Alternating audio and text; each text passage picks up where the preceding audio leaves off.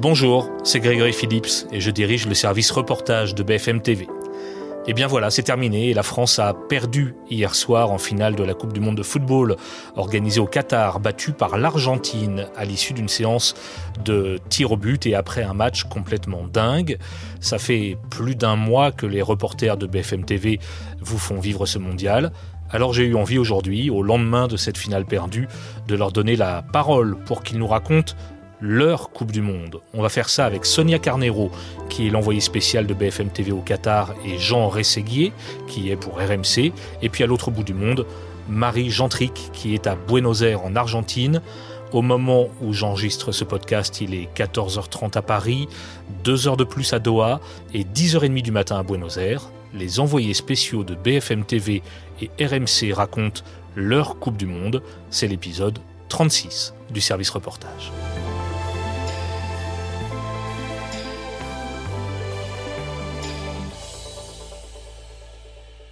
Jean, Sonia et Marie, comment allez-vous? D'abord une première question toute simple, euh, peut-être avec toi Jean. Euh, est-ce que vous avez pu dormir cette nuit? Combien d'heures avez-vous dormi? Déjà en temps normal, quand je commente un match de football euh, classique, de championnat, de, Ligue des Champions, j'ai toujours du mal à m'endormir. Alors imaginez une finale de Coupe du Monde qui plus est perdue par l'équipe de France. Donc j'ai très très peu dormi et surtout le peu de temps que j'ai dormi, j'ai très très mal dormi. Sonia? Pareil, très très peu dormi parce que c'était la folie évidemment après la finale. Euh, que la France gagne ou perde, il faut aller avec le vainqueur, avec la France, avec les Argentins, il faut tout couvrir dans les heures qui suivent et puis le matin il faut remettre ça, aller à l'hôtel des Bleus, le car qui, va à l'aéroport. Donc j'ai dormi euh, deux heures et demie et c'est vrai que déjà le temps de rentrer à l'hôtel, on se met dans le lit et puis euh, on réalise un peu ce qui vient de se passer, il faut, faut redescendre, il faut un petit moment. Et, puis toi, Marie, tu es à l'autre bout du monde, à, Buenos Aires, pour, euh, pour ne rien cacher. Tu viens de te réveiller là. Exactement, je viens de me réveiller, il est 10h30 euh, chez moi et on est allé se coucher vers euh, ouais, 5h30, 5h45 parce qu'on avait un dernier direct à 5h20 du matin exactement. Donc on a fait une nuit blanche euh, dans les rues avec euh, les Argentins qui, euh, qui ont vraiment un sens de la fête très développé. Je veux dire ça comme ça. J'ai jamais vu une fête une fête publique aussi importante quoi. Ça klaxonnait de tous les côtés, des gens torse nu, beaucoup beaucoup beaucoup d'alcool aussi. non franchement très très impressionnant. Franchement, tu as, une bonne voix. Hein. On n'entend pas que tu quasiment pas dormi. Toi, toi où est-ce que tu l'as vu la finale? Tu étais situé où exactement dans Buenos Aires? Euh, alors nous, on était dans un bar euh, qui retransmettait euh, le match. En fait, il y avait beaucoup de bars qui retransmettaient le match et en fait, il y avait beaucoup beaucoup d'attroupements un peu partout dans la ville. Donc on était dans l'un de ces attroupements. Je vous laisse voir sur les images de Marjorie Marciac. Il y a encore pas mal si les gens eh ben, ils commencent à partir parce qu'en fait là, ils vont se rassembler sur l'une des places historiques de Buenos Aires. C'est la place de l'obélisque. On y sera sans doute un petit peu plus tard. Mais là, voilà, il y a encore quelques personnes qui sont à côté du bar, euh, qui continuent à boire quelques coups euh, pour euh, fêter la victoire de l'Argentine. Les Argentins, ils ont vibré tout au long de ce match. On l'a suivi avec eux. Je peux vous dire, c'était très stressant. Je suis justement avec quelques supporters ici. On va justement leur demander comment ça va. Bon, bah, clairement, ça va. Bueno, ¿qué?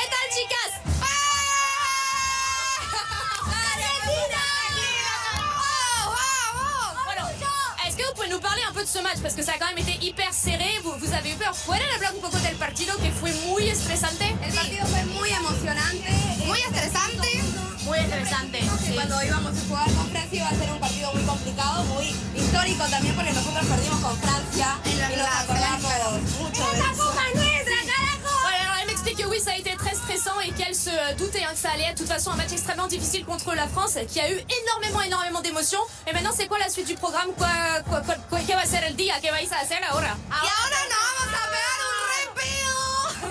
Nosotros vamos a festejar. celebrar. On va, aller, on va aller faire la fête et on leur pose justement une dernière question quand même sur Lionel Messi. Una palabra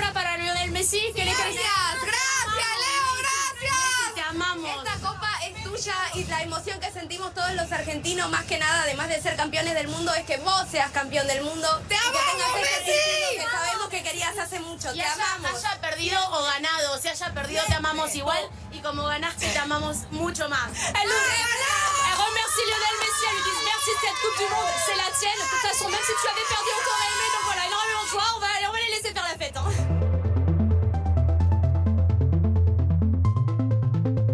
On avait voulu aller à ce qu'on appelle la fan zone, où il y avait euh, entre 30 000 et 60 000 personnes. Le problème, c'est que pour des raisons euh, techniques, en fait, euh, quand il y a trop de monde, c'est difficile de se connecter et d'être en direct. Donc, on a dû changer d'endroit. Donc, on était dans un bar où il y avait quand même plusieurs centaines de personnes. Mais il faut savoir qu'il y avait des endroits à Buenos Aires où il y avait euh, plusieurs dizaines de milliers de personnes qui regardaient le match. Donc, ça, c'était à Buenos Aires. Jean et Sonia, vous, évidemment, euh, vous êtes encore à Doha. Vous étiez tous les deux dans le, dans le stade pour suivre cette finale. Euh, pas forcément au même endroit. Jean, j'imagine que tu étais en cabine commentateur. Est-ce que tu peux nous décrire un petit peu l'endroit où tu étais dans le stade? Ah, J'étais sur, euh, sur la, tribune de presse, le, le premier niveau, qui est plutôt réservé aux, aux euh, médias presse écrite et, et, et aux radios euh, détentrices de, de, droit. On a juste les stages au-dessus, euh, les télévisions. Euh, et j'avoue que pour une fois, euh, on était plutôt bien placé. On n'était pas trop haut. on voyait très bien le terrain. Et on a eu surtout euh, l'occasion de se rendre compte de, de l'ambiance qu'il y avait dans, dans ce stade de, de, de acquis euh, tout à la cause des, des Argentins. Euh, le chiffre était estimé à un peu plus de 50 000 supporters de l'Albi Céleste pour allez, 6 000 supporters français, si on englobe en plus les, les familles. Donc d'être là à cet événement précis sur une finale de Coupe du Monde avec une équipe de France, même si j'en ai fait plusieurs des, des, des Coupes du Monde, celle-là, elle avait une saveur particulière, surtout quatre ans après euh, le, le, le ouais, trophée de Moscou. Et, et, toi, Sonia, si j'ai bien compris, tu as réussi à te faufiler dans le stade quasiment à la dernière minute. Comment t'as fait? Exactement, j'ai trouvé une place dimanche matin. C'était la course contre la montre pour moi aussi. C'était euh, très compliqué, mais j'ai pu avoir une place avec euh, les groupes de supporters. Donc euh, catégorie 3 derrière le but. Donc en fait on est derrière le, le, doublé de Bappé en seconde période, oh derrière le penalty de Bappé, le but incroyable de Bappé avec le cop français. Et c'était une ambiance euh, complètement dingue. C'était un vrai match de foot. Euh, surtout bah, la première période, on, a, on est avec des, des, Argentins pas très loin de nous qui, qui chambrent. Et on avait des, des, enfants français à côté qui étaient en larmes, mais vraiment euh, et on essayait de leur dire, ils avaient 8-10 ans, mais vous inquiétez pas, c'est pas fini. Mais ils étaient en train de pleurer comme si le match était terminé. Ça m'a fait tellement de peine. Et des Argentins, des papas qui pleuraient de joie déjà, qui se voyaient déjà champions du monde. C'était complètement fou. C'était euh, toutes les émotions. Euh, imaginez l'ambiance au, au, doublé de Bappé, après au troisième but de Bappé, ouais. au tir au but c'était de l'autre côté du stade, c'était vraiment euh, incroyable. Ouais, ouais. Alors toi, Jeannot, ton, ton job, c'était évidemment de, de, commenter ce match sur les ondes de RMC. Euh, quand on suit et qu'on commente une finale comme ça, qu'on travaille sur un tel événement, est-ce qu'on est aussi stressé qu'un simple spectateur ou est-ce qu'on est, on agit comme un professionnel? Enfin, est-ce qu'on a la même passion que moi devant la télé ou est-ce que, comme tu es dans ton travail, dans ta mission, tu es, obligé de prendre un peu de recul? Non, mais là, on parle d'un match à l'équipe de France et qui plus est une finale de, Coupe du Monde. Donc, euh, je, je suis à la fois journaliste et supporter, bien évidemment. C'est normal, c'est logique. Euh, mais bon, comme on est à la radio, euh, il faut que je sois très concentré, très appliqué sur le descriptif. Euh, à la radio, euh, l'image, ouais. c'est la voix. Donc, euh, euh, c'est sûr que quand on arrive dans le stade et qu'on arrive même euh, quelques quelques heures avant, euh, on est dans la dans la préparation, dans la concentration, de savoir exactement si on n'a rien oublié par rapport aux notes, à la préparation du match, de, de réfléchir à, à éventuellement ce qui peut se passer si par exemple Messi ou Mbappé venait à marquer un but et c'est ce qui s'est passé, d'être d'être vraiment raccord avec Jean-Louis Tour qui m'accompagnait et, et Jérôme Bretagne puisqu'on était on était trois au poste de, de, commentateur pour que chacun ait son rôle euh, qui, est, qui est vraiment euh, l'ambianceur, c'est Jean-Louis euh, Tour, et puis euh, l'expert, c'est Jérôme Roten. Et moi, je dois me concentrer uniquement sur le commentaire du match et sur les actions pour qu'elles soient euh, décrites du mieux possible pour les gens qui sont de l'autre côté de la radio. Et, et, à la fois, j'imagine qu'avec un match d'une telle intensité, euh, l'émotion doit te, te, te saisir, j'imagine. Par-dessus pour aller chercher Colomoni. Colomoni à la lutte. Colomoni peut-être l'accélération. Colomoni penalty. Ah Voilà quelque chose qui peut changer le cours du match à condition, à condition de s'appliquer, à condition de la mettre au fond. Kylian Mbappé, l'espoir est au bout du crampon, l'espoir de faire douter l'Argentine. Kylian Mbappé face à Martinez. Voilà oui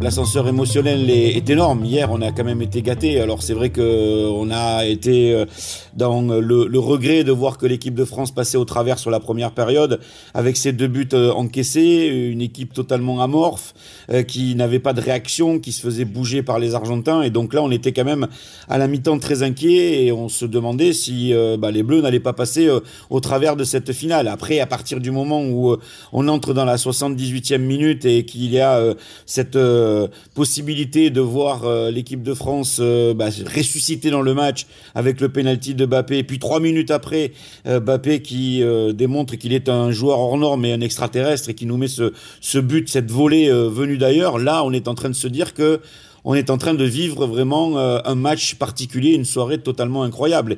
Et quand on voit ce qui se passe après en prolongation, et puis ensuite la, la tension, euh, la dramaturgie autour d'une séance de, de, tir au but, euh, je peux vous dire qu'on a été gâté hier soir par rapport à, à la qualité de, de l'intensité du match, euh, de l'émotion, de tout ce que ça a pu engendrer pendant 120 minutes et plus avec la séance de tir au but. Même, encore une fois, si ça n'a pas été un grand match pendant, on va dire, 60 minutes. Pour, pour toi, Jean, c'était vraiment une finale de Coupe du Monde extraordinaire du point de vue de l'intensité, du point de vue du scénario de la rencontre?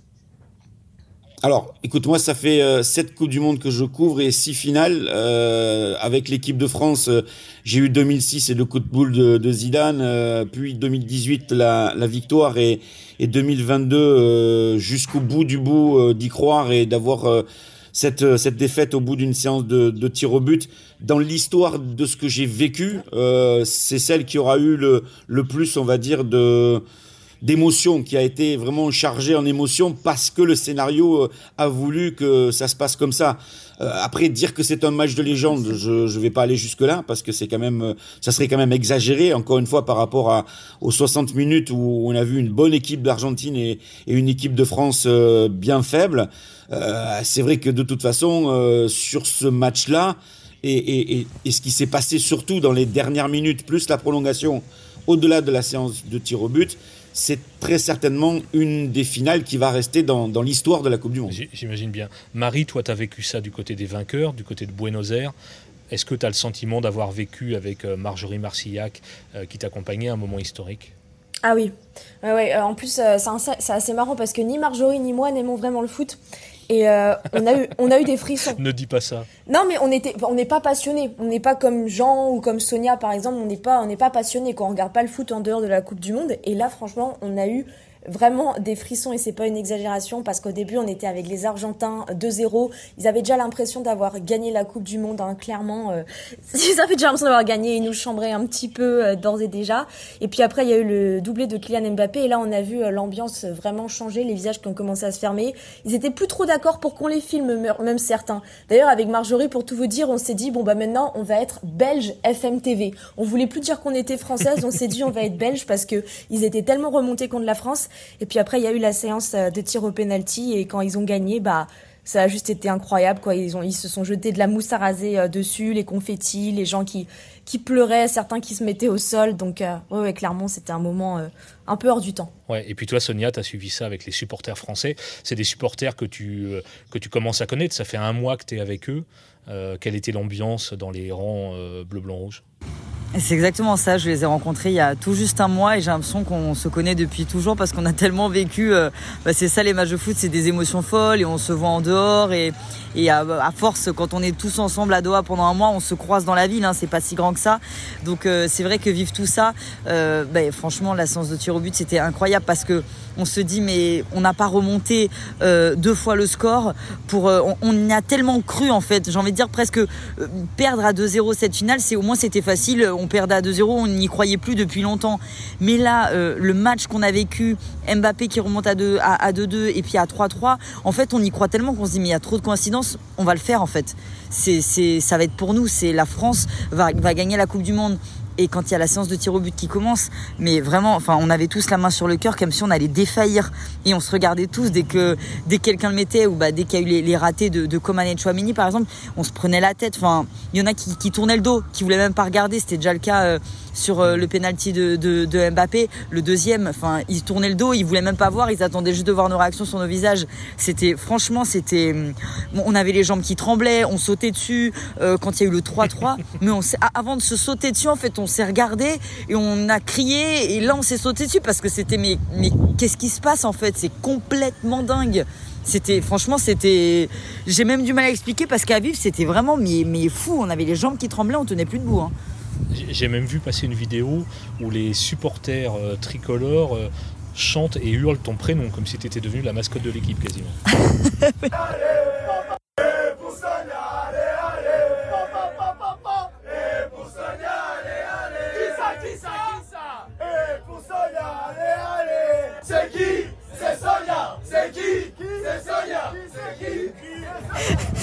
Ah les supporters français, franchement, ils sont top. On a eu du mal à les trouver euh, à Doha pendant toute la compétition. Hier, ils étaient 6000 et euh, franchement, ils se sont donné du mal hein, pour essayer de se retrouver avant d'aller au stade, de faire des cortèges, de faire du bruit. Ils n'étaient pas nombreux pendant toute la compétition, mais ils étaient top. Franchement, un grand, un, franchement, un très gros chapeau à, eux parce que euh, ils étaient pas nombreux, que ce soit face aux Anglais, face aux Argentins, face aux Marocains. Et ils ont, ils ont franchement, ils ont jamais eu peur, ils ont jamais démérité, ils ont toujours donné de la voix encore hier à 2-0. Et non, non, franchement, ils sont, ils sont extra. C'était très très bonne ambiance. C'est le foot en fait. C'est ambiance Coupe du Monde. C'était, c'était génial. Alors cette finale perdue, c'est donc le, la conclusion de cette compétition, de ce mondial 2022. Euh, Jean, tu disais que tu en avais couvert 6 ou 7, hein, je crois, c'est ça, des, Coupes du Monde. Euh, ouais, 6 finales et 7 Coupes du Monde. Quel bilan tu tires de, de ce mondial au Qatar avec euh, un mois de recul maintenant alors moi j'étais arrivé euh, au Qatar avec euh, plein d'interrogations, certainement pas avec le mot boycott en tête, mais plein d'interrogations sur le calendrier, sur le fait que mm. cette Coupe du Monde était en hiver, comment ça allait se passer concrètement euh, ici avec la culture du pays, euh, quand on connaît la ferveur des, des supporters du monde entier et, et, et leur lien avec euh, la bière et avec l'alcool et le côté festif. Je, je, me suis quand même interrogé de savoir comment ça allait concrètement se passer, comment ça allait être vécu en France, puisqu'en plus les, les, températures sont bien baissées d'après ce que j'ai compris pendant la, la, la, deuxième partie de la, de la, de la Coupe du Monde. Donc donc euh, voilà, je suis arrivé avec plein d'interrogations et, je repars enchanté euh, de par l'organisation. D'abord, les stades sont juste magnifiques, c'est merveilleux.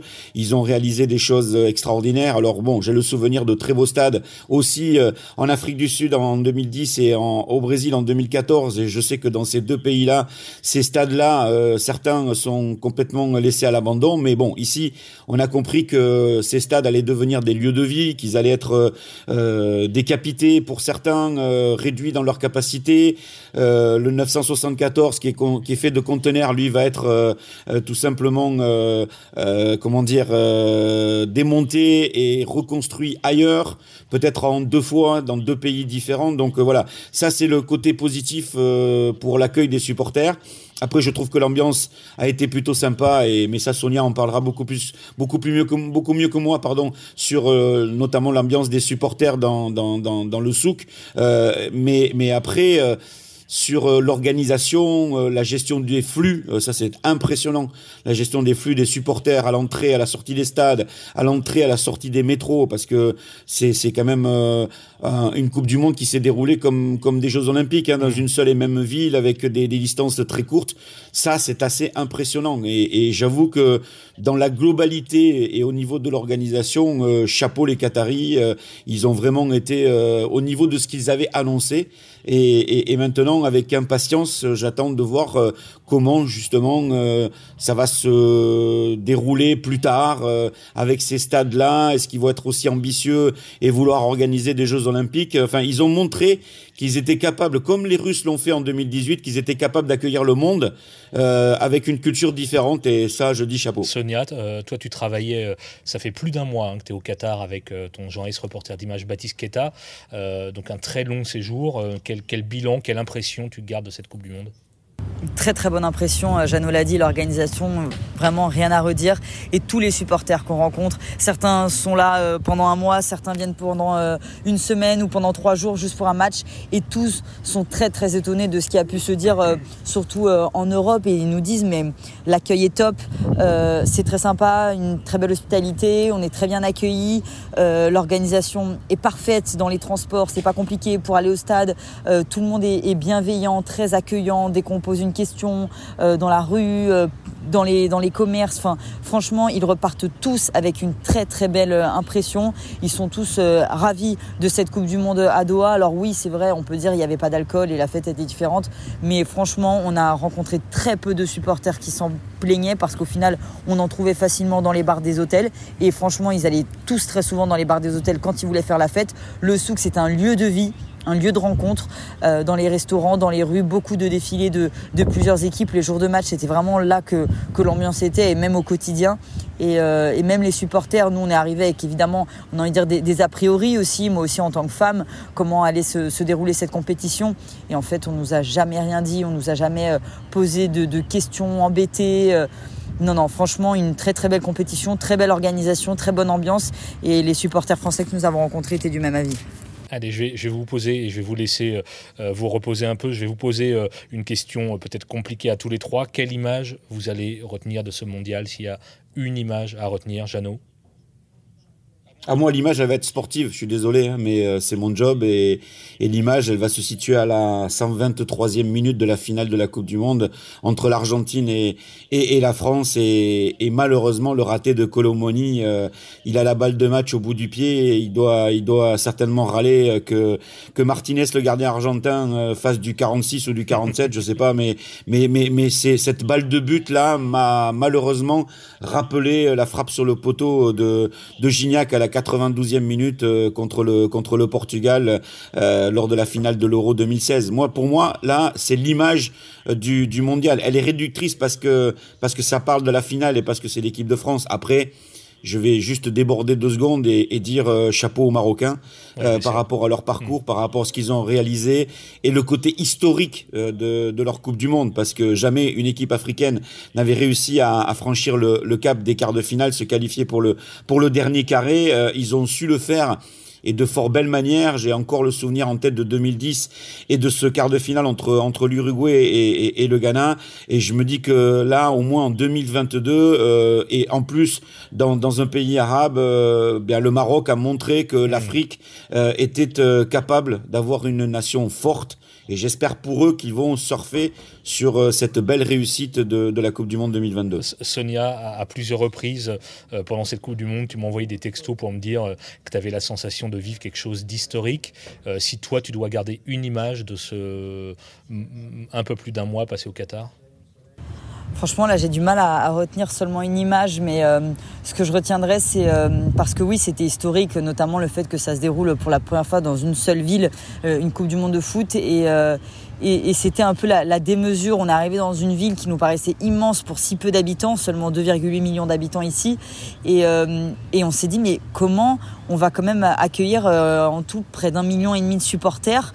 Et en fait, mais c'était Enfin, c'est pas comme si c'était un passé, mais c'était comme si c'était juste des touristes de passage et qu'il n'y a pas eu un afflux massif euh, d'un coup, en fait. Enfin, c'était vraiment dans l'organisation. Moi, j'ai vraiment été surprise là-dedans parce que c'était une question vraiment qu'on se posait comment ça va se passer euh, dans les hôtels, dans les rues, dans les transports.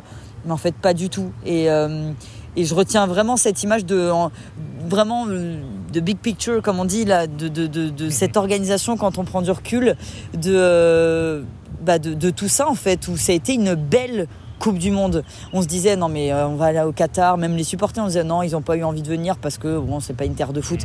Mais en fait ils, enfin ils le sont devenus.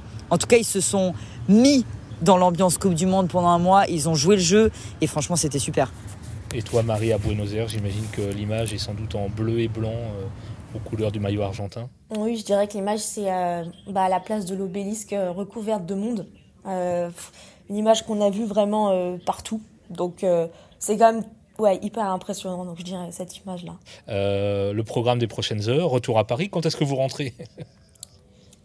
euh, alors nous, avec Marjorie, on rentre euh, demain soir, heure de Buenos Aires, donc dans la nuit, euh, heure française. Et le, le, gros événement là à venir, ça va être bah, le retour des Argentins, enfin de, de l'équipe argentine, qui est prévu aujourd'hui entre 19h et 21h heure locale. Donc en fait, on va dire entre 23h et minuit heure française. Et là encore, ça devrait être assez énorme. Ouais, Jeannot? Départ euh, demain, euh, mardi, euh, par le vol de, l'après-midi, arrivée fin de, journée, début de soirée à, à Paris, euh, où bah, déjà l'équipe de France sera arrivée, euh, où ils auront euh, déjà, euh, on va dire, salué une partie des supporters et parti, parti en vacances. Et nous, on va faire pareil, parce que parce que maintenant, même si ça fait bizarre de se dire qu'après une Coupe du Monde, on va fêter Noël, mais bon, ça va être bien quand même de retrouver la famille. Sonia avec Baptiste Keita, je le disais, quasiment six semaines au Qatar, une mission extrêmement longue. Tu rentres demain, c'est ça? Exactement, oui, on rentre aussi dans le vol de, de l'après-midi et c'est vrai que ben, la météo, on a beaucoup de chance ici. On entend tout ce qui se passe euh, en France, la neige, le froid. Euh, ici, on n'est pas du tout dans l'ambiance Noël, sapin, décoration, illumination ou chant. Donc, euh, je pense qu'on s'attend pas seulement à un choc thermique, mais euh, peut-être un voyage spatio-temporel. Oula, on est à Noël, alors pour nous, on est en plein mois de juin ici. Mm. Euh, donc, ouais, ça va être l'acclimatation dans les premiers jours, mais là là, ça fait du bien déjà avant le, avant le départ. On va pouvoir commencer un peu à se reposer. Bon, en tout cas, je tiens à vous dire à tous les trois que vous nous avez fait euh, vibrer pendant, euh, pendant cette finale hier soir et puis plus largement pendant toute la compétition. On a vraiment eu l'impression de, euh, de vous accompagner sur BFM TV et sur RMC. Et grâce à vous, de vivre un petit peu de cette Coupe du Monde. Et vraiment pour tout ça, merci à tous les trois. Énorme merci. Et bon retour à Paris. À bientôt. Merci Greg. Merci. Merci beaucoup.